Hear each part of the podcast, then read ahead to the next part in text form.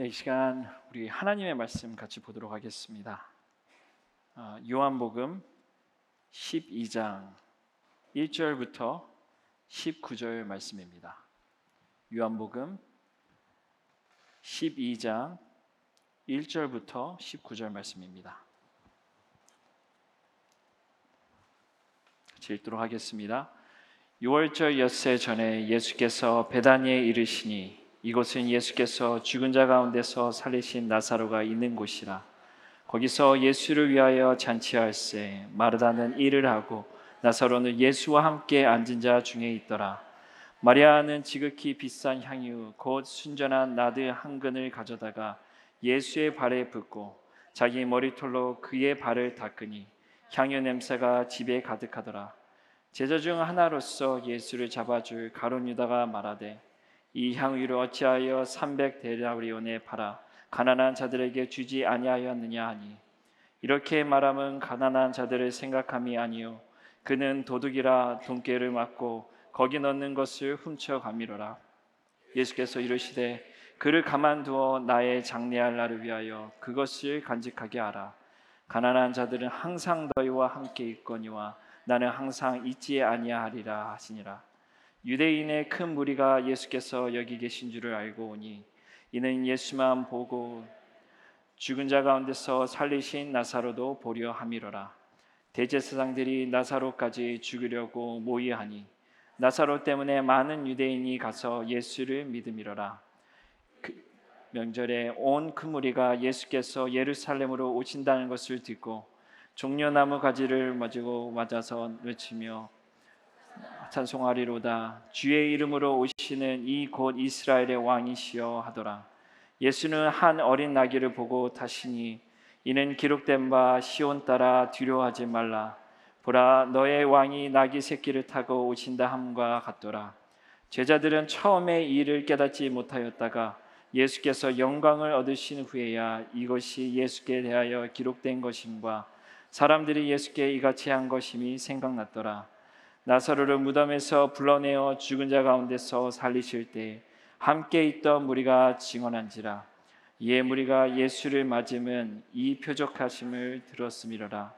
바리새인들이 서로 말하되 볼지어다 너희 하는 일이 쓸데없다. 보라 온 세상이 그를 따르는도다 하니라. 아멘. 같이 기도하겠습니다. 하나님 아, 시간 우리가 주님의 말씀을 아, 살펴보려고 합니다 성령님 이 시간 우리 가운데 함께 하셔서 우리의 마음의 눈을 여시고 아, 하나님께서 우리 각 사람에게 또 우리 교회에게 하실 말씀을 아, 참 하나님의 진리의 말씀으로 말씀하여 주시옵소서. 예수님의 이름으로 기도합니다. 네.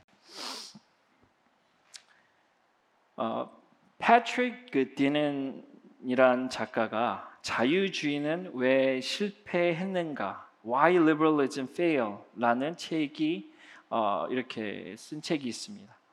그 책의 논지는 예전 사회에서는 그 공동체나 가족, 국가의 그 더 큰 이익을 위하여 자신의 행복을 희생하는 것이 삶의 이렇게 의미라고 말합니다. 그래서 그 사회에서 자유롭다라는 말은 이기적이고 자기중심적이라는 의미가 담겨 있었습니다. 하지만 오늘날 우리가 살고 있는 사회는 그 반대라는 거예요. 오늘날 우리가 말하는 삶의 의미는 행복을 희생하는 것이 행복을 추구하는 것이라고 말합니다. 그리고 자유로워지기 위해서 그런 방법으로는 사회, 문화, 국가 또는 지역 사회가 요구하는 모든 것을 버리고 진정한 자아를 우리가 추구하는 것이 진정한 자유를 얻는 것이라고 말하는 것이죠. 여러분 디즈니 그 영화 보면 곳곳에 그 진정한 그 자아를 찾고 그 다음에 자유함을 누리는 그 모습의 문화가 있죠. 우리가 잘 알고 있는 라이언 킹에서도 진정한 자유 자유 어, 자아를 찾으려면 어, 진짜 내가 누구인지 내면을 들여봐야 한다는 그런 내용이 큽니다. 여러분이 잘 아시는 어, 영화 그 겨울 왕국 프로즌 거기에서 이제 주인공 엘사도 이런 노래 우리 다 아실 것 같은데 아시잖아요. Let it go, let it go, can't hold it back anymore. 그 아시잖아요. 거기서 보면 그냥 아 더 이상 참을 수 없고 그냥 나 내버려 둬라. 그냥 그냥 이제 나는 자유다라는 그러한 내용이 이렇게 함축돼서 담겨 있습니다. 그래서 그 디니는 작가 디니는 공동체를 위해 자신의 행복을 희생하는 삶이 지난 어, 수천 년 동안은 실제로 이렇게 효과가 있었고 그 안에 문화, 공동 어, 공통의 가치 그리고 규범, 도덕 및 종교적 기반이 이렇게 있었다고 말을 합니다.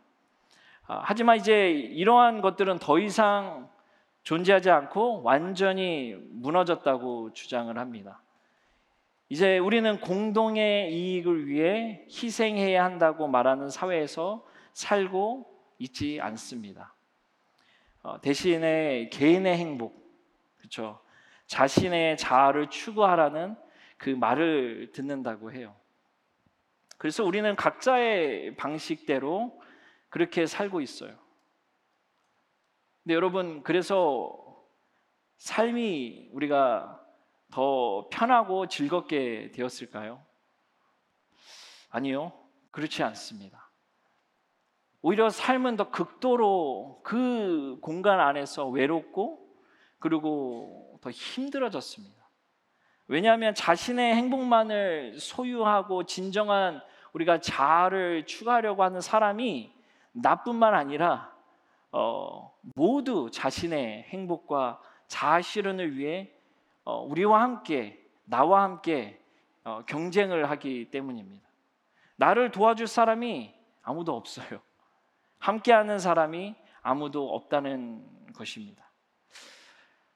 하지만 성경은요, 자신의 행복과 자아 실현을 위한 노력이 하나님의 말씀과 이렇게 대립된다고 말씀합니다.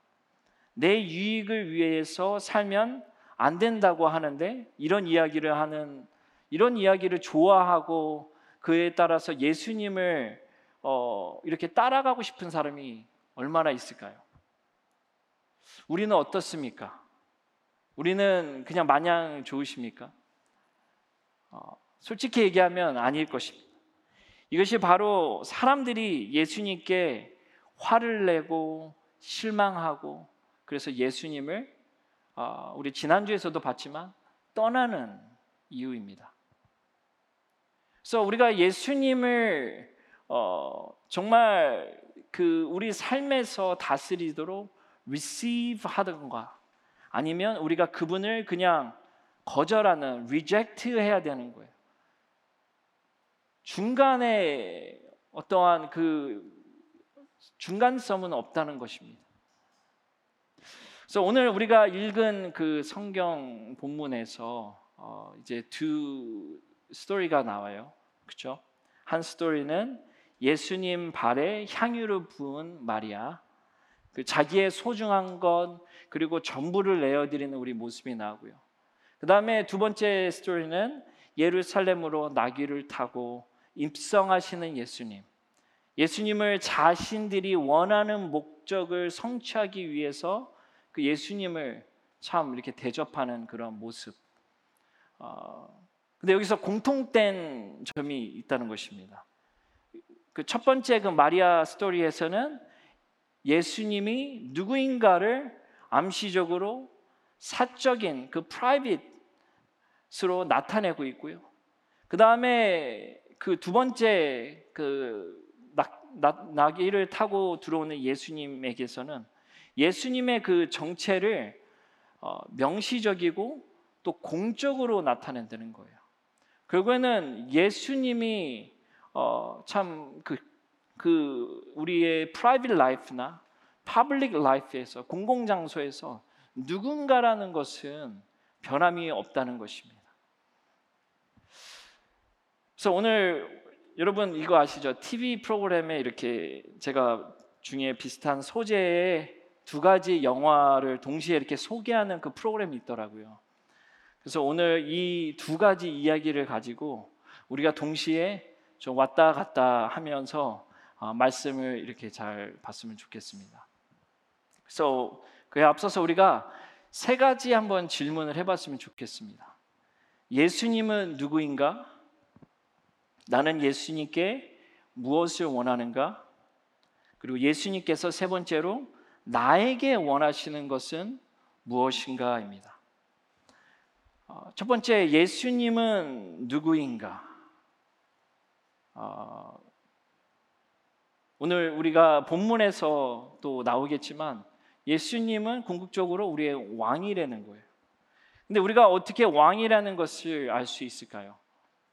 어, 오늘 본문 그 3절을 한번 같이 보도록 하겠습니다. 3절에 보면 마리아는 지극히 비싼 향유 곧 순전한 나드헨을 가져다가 예수의 발을 붓고 자기 머리털로 그의 발을 닦으니 향유 냄새가 가득하더라. 그러니까 여러분 우리 객관적으로 이렇게 봤을 때 마리아의 행동은 분명히 실용적이지는 않습니다. 프랙티컬하진 않아요.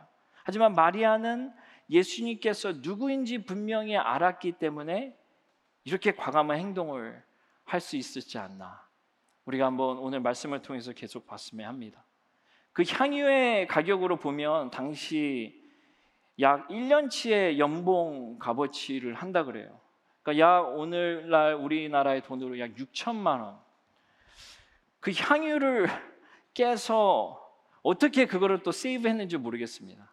어, 근데 그것을 깨서 예수님의 발에 이렇게 그냥 조금 조금씩 붓는 게 아니라 그냥 깨서 콸콸콸콸 붓는 거예요.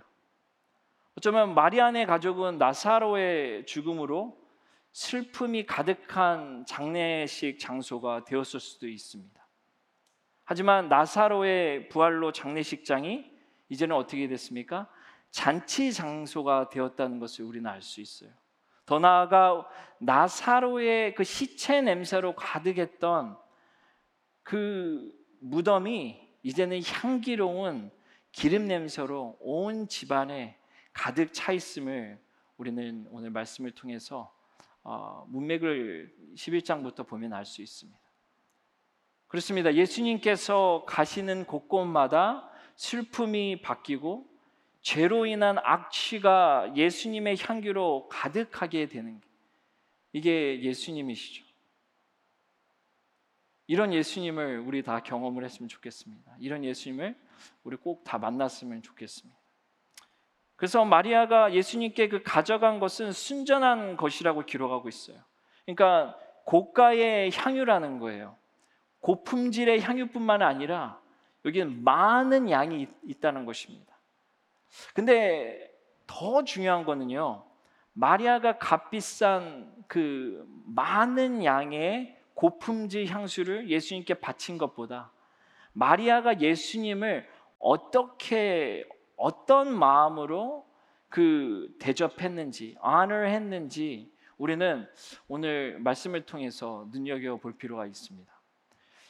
고대 근대 문화나 구약 시대 문화에서 여러분 향유를 이렇게 붓는 것은 어, 왕이나 그 당시의 지도자 또는 선지자 제사장의 취임을 이렇게 존경하는 마음으로 담아 찬양하며 세워주는 그런 행위였어요. 보통은 근데 머리나 특, 아, 특별한 이렇게 우리 신체 부위에 붓는데 발에 붓는 거는 참 어, 학자들이 예외적이고 흔하지 않는 행동이라고 합니다. 그래서 누군가의 발을 그 케어한다는 건 어, 낮고 험한 일이기 때문에 종에게 당연히 맡겨졌죠. 또한 달콤한 냄새가 나는 그 향유를 사용하는 것은 이스라엘 사람뿐만 아니라 이교도에서도 당연히 왕의 직분을 상징하는 그 당시에 어, 주변 국가에서는 다 비슷한 그런 문화가 있었습니다. 그래서 우리가 예를 들어서 사무엘상 8장에 보면 하나님은 사무엘을 통해 향유를 왕에게 이렇게 요구되는 봉사와 직접적으로 연결시키는 모습을 우리가 볼 수 있습니다. 그래서 포인트는 예수님의 발에 향유를 부은 마리아 행동은 고대 세계에서는 예수님을 왕으로 모시는 행위라는 거예요. 마리아의 모습은 예수님을 사람이 아니라 왕으로 대하는 모습입니다. 그래서 그분의 발 앞에 무릎을 꿇고 고급스럽고 달콤한 냄새가 나는 향유를 예수님의 발에 붓고 자신의 머리카락으로 사랑과 겸손을 담아 발을 닦으며 왕을 섬기는 그러한 우리가 모습을 아, 오늘 볼 수 있습니다. 그런가 하면 우리가 14절부터 15절에 말이 아닌 나귀를 타고 오신 예수님을 한번 아, 봤으면 좋겠습니다. 14절에서 15절 말씀입니다. 같이 읽겠습니다. 예수는 어린 나귀를 타고 다시니 이 는 기록된 바 시온 따라 두려워하지 너의 왕이 나귀 새끼를 타고 오신다 함과 같더라.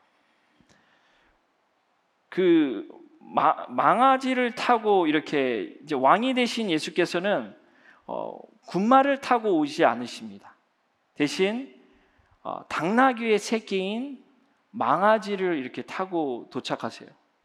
그러니까 이것은 여러분 이 스토리에서 전적으로 어, 의도된 거예요. 세팅된 거예요. 그러니까 스가랴 선지자가 말씀한 어, 그 우리가 한번 그 구장에 보면요. 10절에서 이런 얘기가 나요. 이 왕은 도착하자마자 전쟁용 말을 빼앗을 것이라고 이렇게 기록하고 있습니다. 그래서 한번 우리 스가랴서 우리 9장 9절에서 10절 말씀을 함께 읽었으면 좋겠습니다. 같이 읽도록 하겠습니다. 시작. 시온에 따라 크게 기뻐할지어다.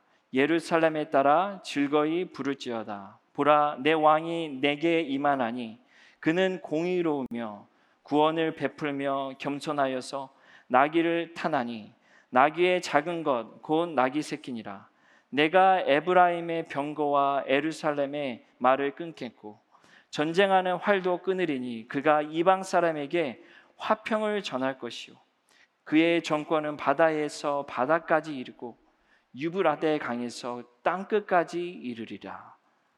여러분 왕이신 예수님은 어, 여기서 말씀하는 것은 평화를 주고 오신 분이라는 거예요.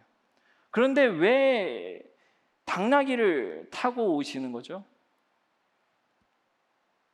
왕이신데 너무 폼이 안 나잖아요. 어, 이거와 같아요. 우리나라 그 대통령이 외국 이제 순회를 마친 후에 어, 인천 이제 공항에 도착해서 청와대로 갈 때 어떤 것을 탑니까? 탱크를 탑니까? 리무진을 탈까요? 당연히 탱크를 타는 거예요. 아니죠. 리무진을 탑니다. 어, 왜냐하면 여기는 우리나라기 때문에 전쟁을 할 필요가 없어요. 그래서 그러한 어, 전쟁에 나가는 그러한 말을 탈 필요가 없다는 것이죠. 왜냐하면 예수님이 다스리는 나라이기 때문에. 그러니까 어쩌면 이 장면은 예수님께서 말씀을 안 하시지만 그 낙나기, 아, 나귀를 타고 가면서 내가 왕이라는 것 어떻게 보면 사람들에게 어, 사람들이 왕이라고 소리치고 예수님을 높여도 그들에게 조용하라고 말씀 안 하시잖아요. 예수님께서 왕이심을 조용히 선포하시는 것입니다. 자, 그러면 우리는 오늘 첫 번째 포인트에서 어쩌면 지금 우리 모임 가운데서도 아직도 이 가운데서 예수님을 자신의 왕이라고 고백한 적이 없는 분도 있을 수도 있을 것 같아요. 그 예수님을 그저 아 겸손하신 종, 어, 목수의 아들, 아 우리의 따뜻한 친구 그 정도라고 생각하고 살았는지도 모르겠습니다. 우리 중에 많은 사람들이 예수님에 대한 좋은 생각도 하죠. 하지만 그 생각은 우리 삶의 그 특정 부분에 해당한다고 저는 생각합니다. 왜냐하면 우리는 때때로 내가 고민하고 있는 그 문제들을 해결하기 위해서 내 마음속 깊이 모셔두었던 예수님을 꺼내기도 하기 때문이에요. 마치 그 지니라는 램프, 그렇죠?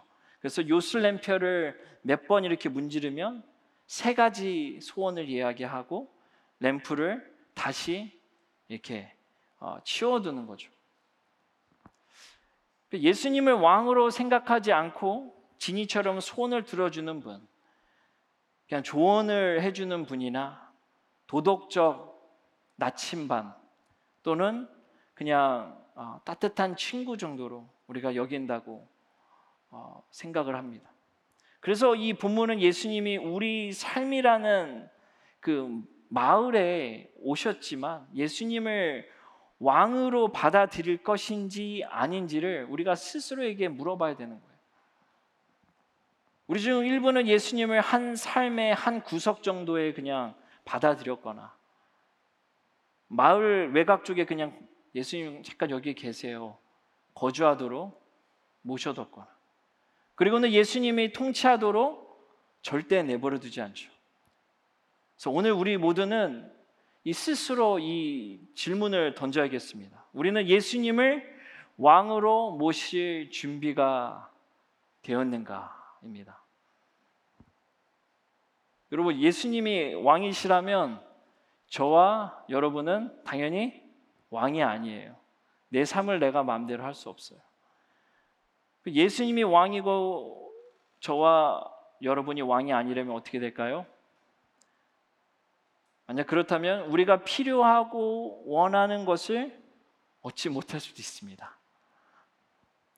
내가 생각하는 대로 이 일이 진행되지 않을 거라는 거예요.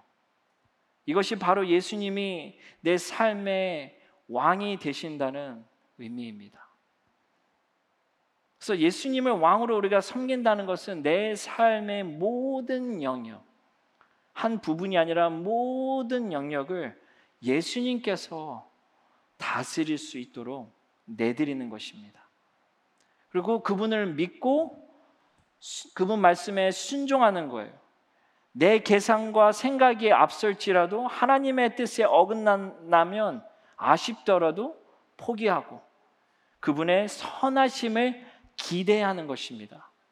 그래서 신뢰, 순종, 그 기대 이 세 가지가 이 자세가 우리가 예수님을 왕으로 섬기는데 필요한 아주 중요한 요소라고 할 수 있겠습니다. 그렇다면 다음은 내가 예수님께 원하는 것은 무엇입니까? 어, 여기에 대해서 한번 우리 같이 생각해 봤으면 좋겠습니다. 우리가 예수님께 기대하는 것이 오늘 본문 12절과 13절에 나와 있어요. 한번 우리 본문 12절과 13절을 같이 읽어보도록 하겠습니다. 시작. 그 이튿날에도 명절에 온 큰 무리가 예수께서 예루살렘에 오신다는 것을 듣고 종려나무 가지를 가지고 맞으러 나가 외치되 호세나 찬송하리로다. 주의 이름으로 오시는 이고 이스라엘의 왕이더라. 아멘.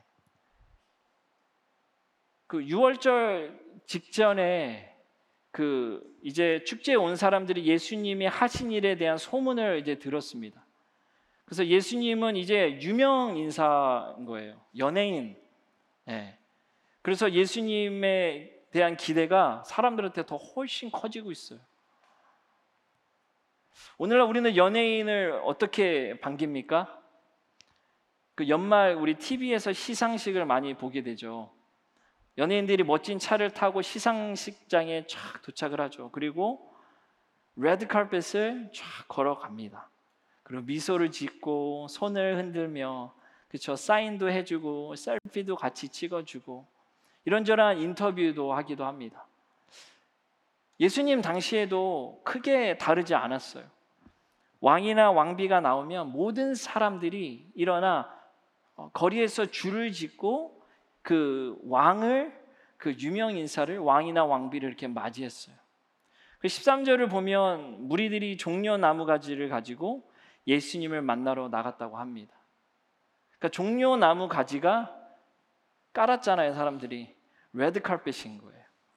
그래서 이스라엘에서 종려 나무 가지는 국가적 이제 자부심, 그 프라이드를 상징을 해요. 종려나무 가지를 내려놓고 그 다음에 그 어떻게 보면 정치적인 성명이 있는 것입니다. 사람들이 예수님을 그들의 국가적 영웅이라고 말하고 있는 거예요. 그 예수님이 그들이 당하고 있는 정치적인 압박으로부터 자유해 줄 거야. 자유하게 해줄 거야. 그리고 우리와 마찬가지로 개인의 자유를 원하는 그 똑같은 사람들입니다. 로마의 통치로부터 자유를 원하고 자신들을 지배하는 사람들의 억압으로부터 자유를 원하는 것입니다. 그들은 정치적 자유를 원했습니다. 그리고 그들이 생각하고 있는 메시아는 정치적 억압에서 그들을 행, 해방시켜 줄 것이라고 굳게 믿었어요. 그래서 이 찬양을 하지 않았습니까? 호센나, 호센나. 그렇죠? 우리를 구원하소서, 우리를 구하소서 외치는 거예요. 우리를 구해달라고 외치면서 정작 자신들이 받아야 할 구원이 뭔지 어디 있는지도 모르는 것입니다. 그들이 외치는 호산나에 얼마나 큰 비밀이 숨겨져 있는지 자신이 상상하는 것보다 훨씬 더 큰 것을 구걸하고 있었다는 것을 모르고 그냥 찬양을 하는 것입니다. 그래서 아마 예수님께서 속으로 이렇게 말씀하셨을 것 같아요. 그래, 너희를 구원해 줄 거야. 근데 내가 생각하는 구원은 너네가 생각하는 구원이 아닐 거야. 그래, 나는 왕이지만 너희들이 기대하는 왕이 아니란다. 우리도 그렇지 않습니까? 우리에게 행복을 가져다 줄 예수님을 찾고 우리에게 만족을 줄 예수님을 바라지 않습니까? 하지만 예수님은 예전이나 지금이나 우리가 원하는 것을 주지 않으세요. 예수님은 우리가 원하는 것, 바라는 모습의 왕이 아니라 우리에게 꼭 필요한 왕이라시는 것입니다. 그 제자들은 예수님이 사람들에게 존경을 당연히 받기 원했습니다. 그리고 무리들도 영웅 예수님을 원했습니다. 근데 완전히 그 반대 일이 이제 시작된 것입니다. 사람들이 생각했던 예수님에 대한 모든 기대가 이제 무너질 것이기 때문이에요. 우리가 전혀 예상하지 못한, 상상하지 못한 왕이 있습니다. 강한 자가 아니라 약한 자로 오셨던 거예요. 이기는 게 아니라 지기 위해 오신 왕이라는 것입니다. 여러분, 예수님께 정말로 원하는 것이 무엇입니까? 행복을 원하세요? 인생의 성공, 경력의 성공, 인간관계의 성공, 연애의 성공. 그러면 예수님은 우리에게 뭘 주고 싶을까요? 우리가 원하는 행복과 그냥 성공뿐일까요? 우리의 가장 큰 문제점은 우리에게 진짜 필요한 것이 뭔지를 모른다는 것입니다. 우리에게 진짜 필요한 게 뭘까요? 죄와 죽음 그리고 하나님의 진노에서부터 우리가 해방돼야 되는 것입니다. 그러니까 저는 몸이 이렇게 으슬으슬하고 이렇게 기침이 나고 열이 난다면 아 이제 감기에 걸렸구나 하고 스스로 진단해요. 그리고 가벼운 감기니까 아 그냥 비타민 C나 그냥 더 챙겨 먹고 타이레놀 같은 거 좀 먹어야 되겠다 하고 스스로 그냥 제가 처방합니다. 근데 많은 분들이 저처럼 스스로 진단하고 처방전을 내리실 거라고 생각을 해요. 하지만 우리 스스로 치료할 수 없는 질병을 가지고 있다면 내 자신이 그 진단과 처방 그 효과가 있겠습니까? 그런 병이 오늘 본문에 암시되어 있다는 거예요. 사람들이 예수님께 호산나를 외칠 때 그들 마음 속에서 이러한 이야기도 함께 했을 것입니다. 아, 예수님, 쟤네들 봐요. 쟤네 정말 나쁜 애들이에요. 저 로마 제국 애들. 근데 우리는 착한 사람입니다. 우리는 착한 사람, 쟤네는 나쁜 사람. 그래서 저 사람들을 벌을 주고 우리를 어, 혼내주고 우리를 거기서부터 해방시켜 달라는 것입니다. 그래서 우리는 보통 문제가 외부에 있다고 생각을 해요. 근데 그게 문제인 거예요. 주된 문제는 이 안에 있는데 저 밖에 있다고 우리는 자꾸 착각하는 것이죠. 우리에게 문제가 없다는 생각을 우리가 자꾸 한다는 것입니다. 그래서 우리의 필요를 모르고 우리를 죽이고 있다는 거예요. 마치 질병의 문제를 잘못 진단하면 죽게 되듯이 나는 예수님께 나의 문제점을 돌보시도록 하는가? 그러니까 예수님의 나의 문제점을 정말 대면하고 컨프런트하게 우리가 정말 예수님 그렇게 내어 드리는 건가? 이 질문에 대답을 해야 우리가 진짜 문제점을 찾을 수 있습니다. 정말 우리는 예수님 바로 가까이 있다고 생각하지만 나중에 그분과 정말 멀리 떨어져 있을 수도 있어요. 마치 가론 유다처럼요. 지금 가론 유다 예수님의 제자 중에 한 명이잖아요. 근데 오늘 가론 유다가 뭐라고 얘기합니까? 이 향유를 어찌 이렇게 비싸게 어, 깨어가지고 이 돈이면 차라리 어, 가난한 사람에게 나눠줄 수 있을 텐데. 근데 이 사람의 어, 의도는 그게 아니죠. 가룟 유다 의도는. 어, 이 예수님을 이용을 해서 자기가 유익한 것을 착취해서 자기가 원하는 것을 이루는 것이 그의 목적인 것이죠. 이게 바로 종교인들이 하는 거예요. 예수님을 나의 목적을 위해 이용하려는 것이 종교인의 모습인 바로 가룟 유다의 모습입니다. 그래서 우리는 살아 예수님을 사용하거나 아니면 내 자신을 예수님께 사용하실 수 있도록 이렇게 항상 내어드려야 된다는 것입니다. 정말 예수님께서 여러분과 저의 어떤 부분을 돌보고 싶어 하시는지 우리는 준비가 되어 있어야 합니다. 예수님은 내가 원하는 모습의 왕이 아니십니다. 내 삶을 예수님으로 채워주시는 왕으로 오셨습니다.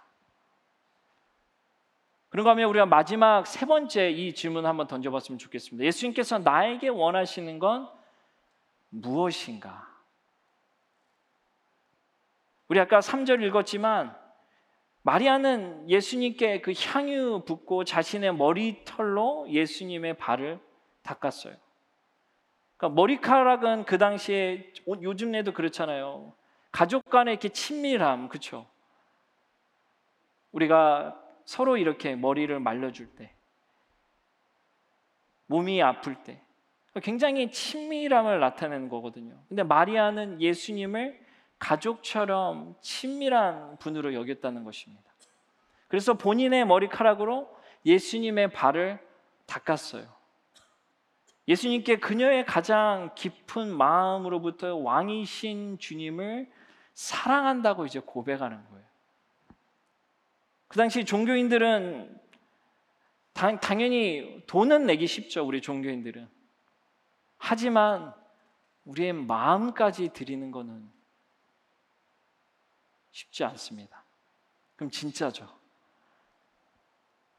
그러면서 보면 마리아의 행동은 그녀의 가족과 주위 사람들의 눈을 전혀 의식하지 않는 행동이었습니다.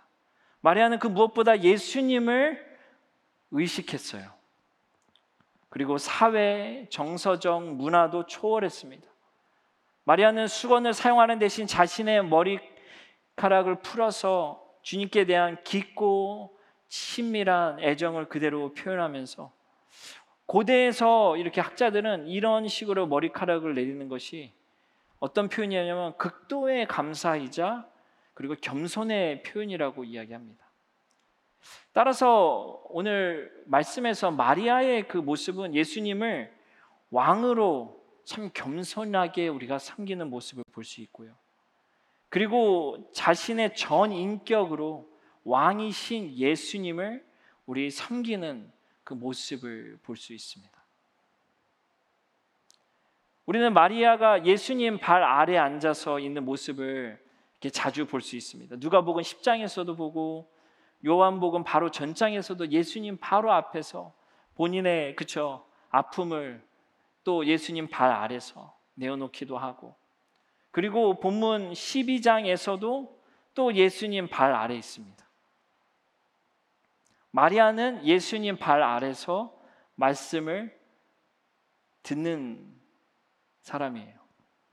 무엇을 의미합니까? 예수님을 향한 마리아의 사모함입니다.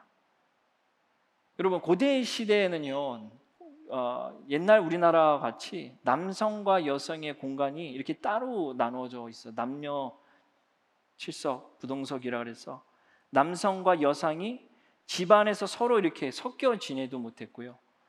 그리고 더 나아가서 남성 우월, 남성 중심이었던 시대에 마리아가 지금 살고 있는 거예요. 그래서 남자들의 남성들의 모임이나 그 배움을 위한 학업의 공간에 집안일을 도와야 하는 유대인 여성이 그곳에 앉아서 배움을 동참했다는 것은 말도 안 되는 거예요. 그래서 마르다가 누가복음에서 얘기하잖아요. 예수님, 얘 좀 어떻게 날 좀 도와달라고 얘기하라.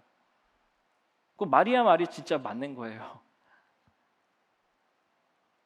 마리아에게 어떻게 보면 그 사회적 기대와 그 압박이 당연했던 그 시대에 마리아의 행동은 너무나도 담대한 아주 대담한 행동인 것입니다. 또 한 가지 우리가 마리아의 모습에서 우리가 주목해야 할 것은요. 마지막으로 그녀가 발 아래서 말씀을 듣고 있다는 거예요. 당시에 누군가의 발 아래 앉아 있다는 것은요. 또 하나 그 가르치는 사람의 제자됨을 나타내고 있습니다. 그래서 마리아는 늘 예수님의 말씀에 귀를 기울이고 그렇기 때문에 마리아는 복음을 알았습니다. 그래서 그녀의 모습에서 참 겸손함과 그 자신감, 담대함이 있는 것입니다. 우리가 복음적인 사람, 복음 중심의 사람, 복음을 살아가는 사람은 우리가 예수 그리스도 때문에 담대할 수도 있지만 또 겸손하기도 하고 또 때려서 겸손하기도 하지만 우리가 동시에 담대할 수 있는 것입니다. 오늘 보면 이제 1절에서 때는 6월절이라고 어, 말씀합니다. 이 행렬이 이제 예수님께서 호센나 그 회중 속에서 그들이 기대하는 왕, 그 호센나 소리를 들으면서 이제 이 행렬이 있은 지 며칠 후 예수님은 제자들을 한 방으로 데려가서 6월절을 아, 이렇게 같이 기념합니다. 그리고 6월절에 예수님은 빵을 떼어 주시면서 말씀하세요. 이것은 너희를 위하여 주는 내 몸이다. 받아 먹어라. 그리고 잔을 가지고 말씀하시기를 이것은 너희를 위하여 흘리는 나의 피니라. 그리고 무엇보다도 6월, 6월절 에는 죽음의 천사를 막는 데 필요한 그 희생을 상징하기 위해 어린 양을 사용했습니다. 근데 하지만 우리가 나중에 보면 예수님의 6월절에는 어린 양이 없습니다. 그 이유는 예수님이 우리 모두에게 내가 바로 그 어린 양이다 라고 말씀하시는 거기 때문입니다. 내가 죽어야 너희가 살고 예수님이 저와 여러분을 위해 그렇게 하셨던 것, 저와 여러분들 위해 왕궁을 이루셨던 것을 알게 된다면 여러분과 저는 현재의 나의 왕궁을 떠나 다른 사람들을 섬기고 사랑하고 돌볼 수 있게 된다는 거예요. 그래서 예수님이 결코 어, 가난한 사람들을 돌보지 않겠다는 게 아닙니다. 분명히 성경에서는 하나님의 의지가 뚜렷합니다. 가난하고 과부나 어려운 사람들을 분명히 하나님께서 도우라고 말씀하세요. 하지만 오늘 예수님께서 그녀에게 그대 그녀에게 그냥 내버려 두라라는 뜻은 여기는 우선순위에 대해서 얘기하는 거예요. 랭킹에 대해서 얘기하는 거예요. devotion. 누구에게 우리가 우리의 마음이 먼저 헌신되고 있고 향하고 있는가? 우리가 하나님한테 완전히 내 마음이 나의 모든 전 인격이 하나님한테 향할 때 그때 거기서 내려오는 은혜로 우리가 하나님 말씀을 듣게 되고 하나님의 말씀으로 우리가 이웃을 섬기고 가난한 사람을 돕는다는 것입니다. 그래서 오늘 우리가 한 가지 정하고 맞췄으면 합니다. 우리가 마음을 정하라는 거예요. 예수님을 왕으로 섬길지 아니면 그냥 십자가에 못 박혔지.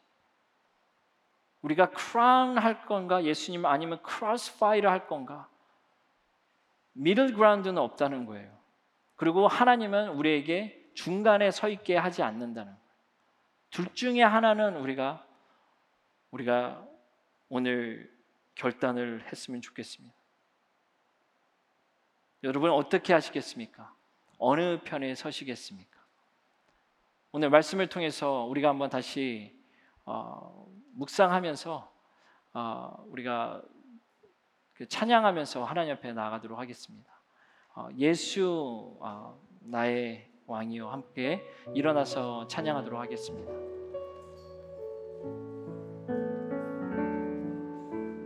예수 우리 왕이여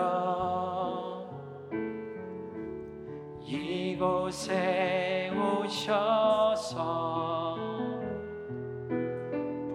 보좌로 주여 임하사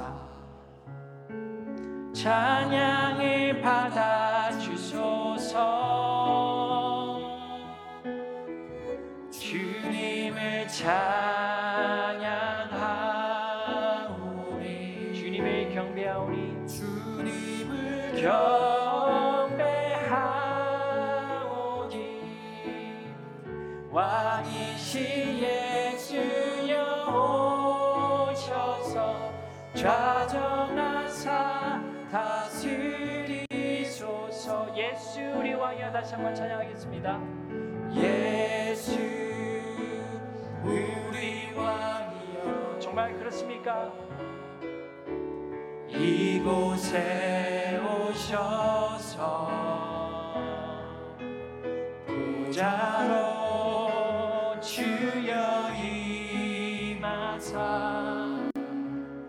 찬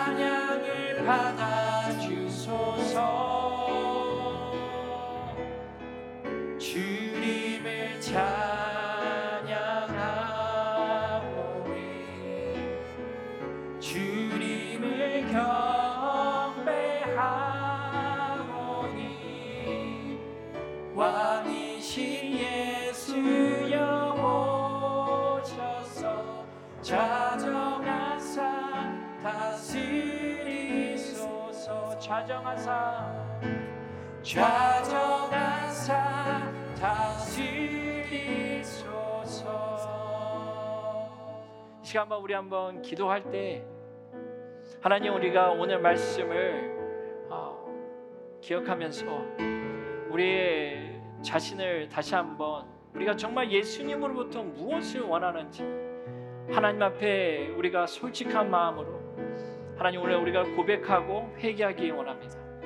그동안 예수님을 내가 필요할 때 사용하거나 내가 원할 때 사용했던 거 있으면 주님 이 시간 용서하여 주시옵소서.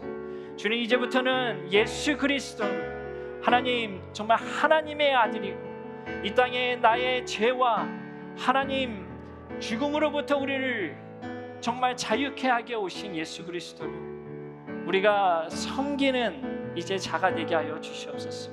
그분이 나의 왕으로 나의 모든 삶의 영역에 다스리도록 내어드리도록 우리가 한번 믿음으로 고백하면서 하나님 앞에 나아가도록 하겠습니다. 하나님 감사합니다. 하나님 우리 가운데 오늘 말씀으로 또 주님 하- 말씀하셔서 감사합니다. 하나님 우리가 다시 한번 고백합니다. 하나님 제 삶에서 정말 제가 왕 노릇하던 것이 참 많습니다. 하나님 제 자존심을 내려놓지 못하고 하나님 제 고집을 내려놓지 못하고 하나님 저의 그 좋아하는 것들 아버지 하나님 취미 생활을 내려놓지 못하고 아버지 하나님 우선순위를 예수 그리스도를 먼저 왕이신 하나님을 섬기지 못하고 내 마음대로 내 인생을 살았던 것 그런 영역이 있으면 다시 한번 이 시간 예수님 앞에 아버지 고백하며 회개하며 나아갑니다. 주님 용서하여 주시옵소서. 주님 다시 한번 우리를 다스려 주시옵소서. 새롭게 하여 주시옵소서. 성령님. 하나님 감사합니다. 오늘 우리에게 마리아의 스토리와 그리고 예수님께서 아, 나귀를 타고 입성하시는 그 모습에서 참 왕 대신 예수님을 우리가 말씀을 통해서 아, 알게 되었습니다. 그리고 참 사람들이 보지 않는 그 개인적인 삶에서 예수님을 정말 뜨겁게 사랑하고 남한테 드러내지 않고 예배 시간에 믿음 있는 척하지 않고 정말 어떻게 보면 나와 하나님과 혼자 있는 그 개인 공간이 나의 진짜 신앙인데 하나님 그런 마리아의 신앙처럼 정말 우리가 갖고 있는 모든 것들 하나님 중독 내가 즐겨하는 하나님이 기뻐하지 않는 그러한 pleasures 하나님 하나님께서 기뻐하지 않는 것들을 이 시간 다시 한번 하나님 앞에 내어놓기 원합니다. 그리고 깨, 깨기 원합니다. 아, 주님, 우리가 어쩔 때는 찬양을 하고 참 하나님을 말씀을 읽기도 하지만 우리가 무엇을 읽고 참 무엇을 찬양하는지 그 모르는 그큰 무리와 같을 때가 있습니다. 참 어떻게 보면 예수님의 제자들도 오늘 16절에서 늦게 깨달았다고 합니다. 하지만 성령님 우리에게 오늘 말씀으로 큰 픽처를 보여주셨습니다. 성령님 우리의 마음을 여시고 다시 한번 예수 그리스도가 누구이시고 우리가 어떻게 그분이 원하시는 것에서 우리가 반응해야 되는 것을 믿음으로 우리가 삶에서 살아가게 하여 주시옵소서. 이제는 우리 주 예수 그리스도의 크신 은혜와 하나님 아버지의 사랑하심과 성령님의 인도하시고 교통하시며 우리를 영원토록 붙드시는 그 신실하신 사랑이 예수님을 내가 원하는 왕이 아닌 내 삶을 주님의 것으로 채우시는 왕, 그 대심을 인정하고 믿음으로 결단한 주의 자녀들 위해 그리고 가정 위에 그리고 그 일터 위에 이제부터 영원토록 함께 하시기를 간절히 축원하옵나이다. 아멘.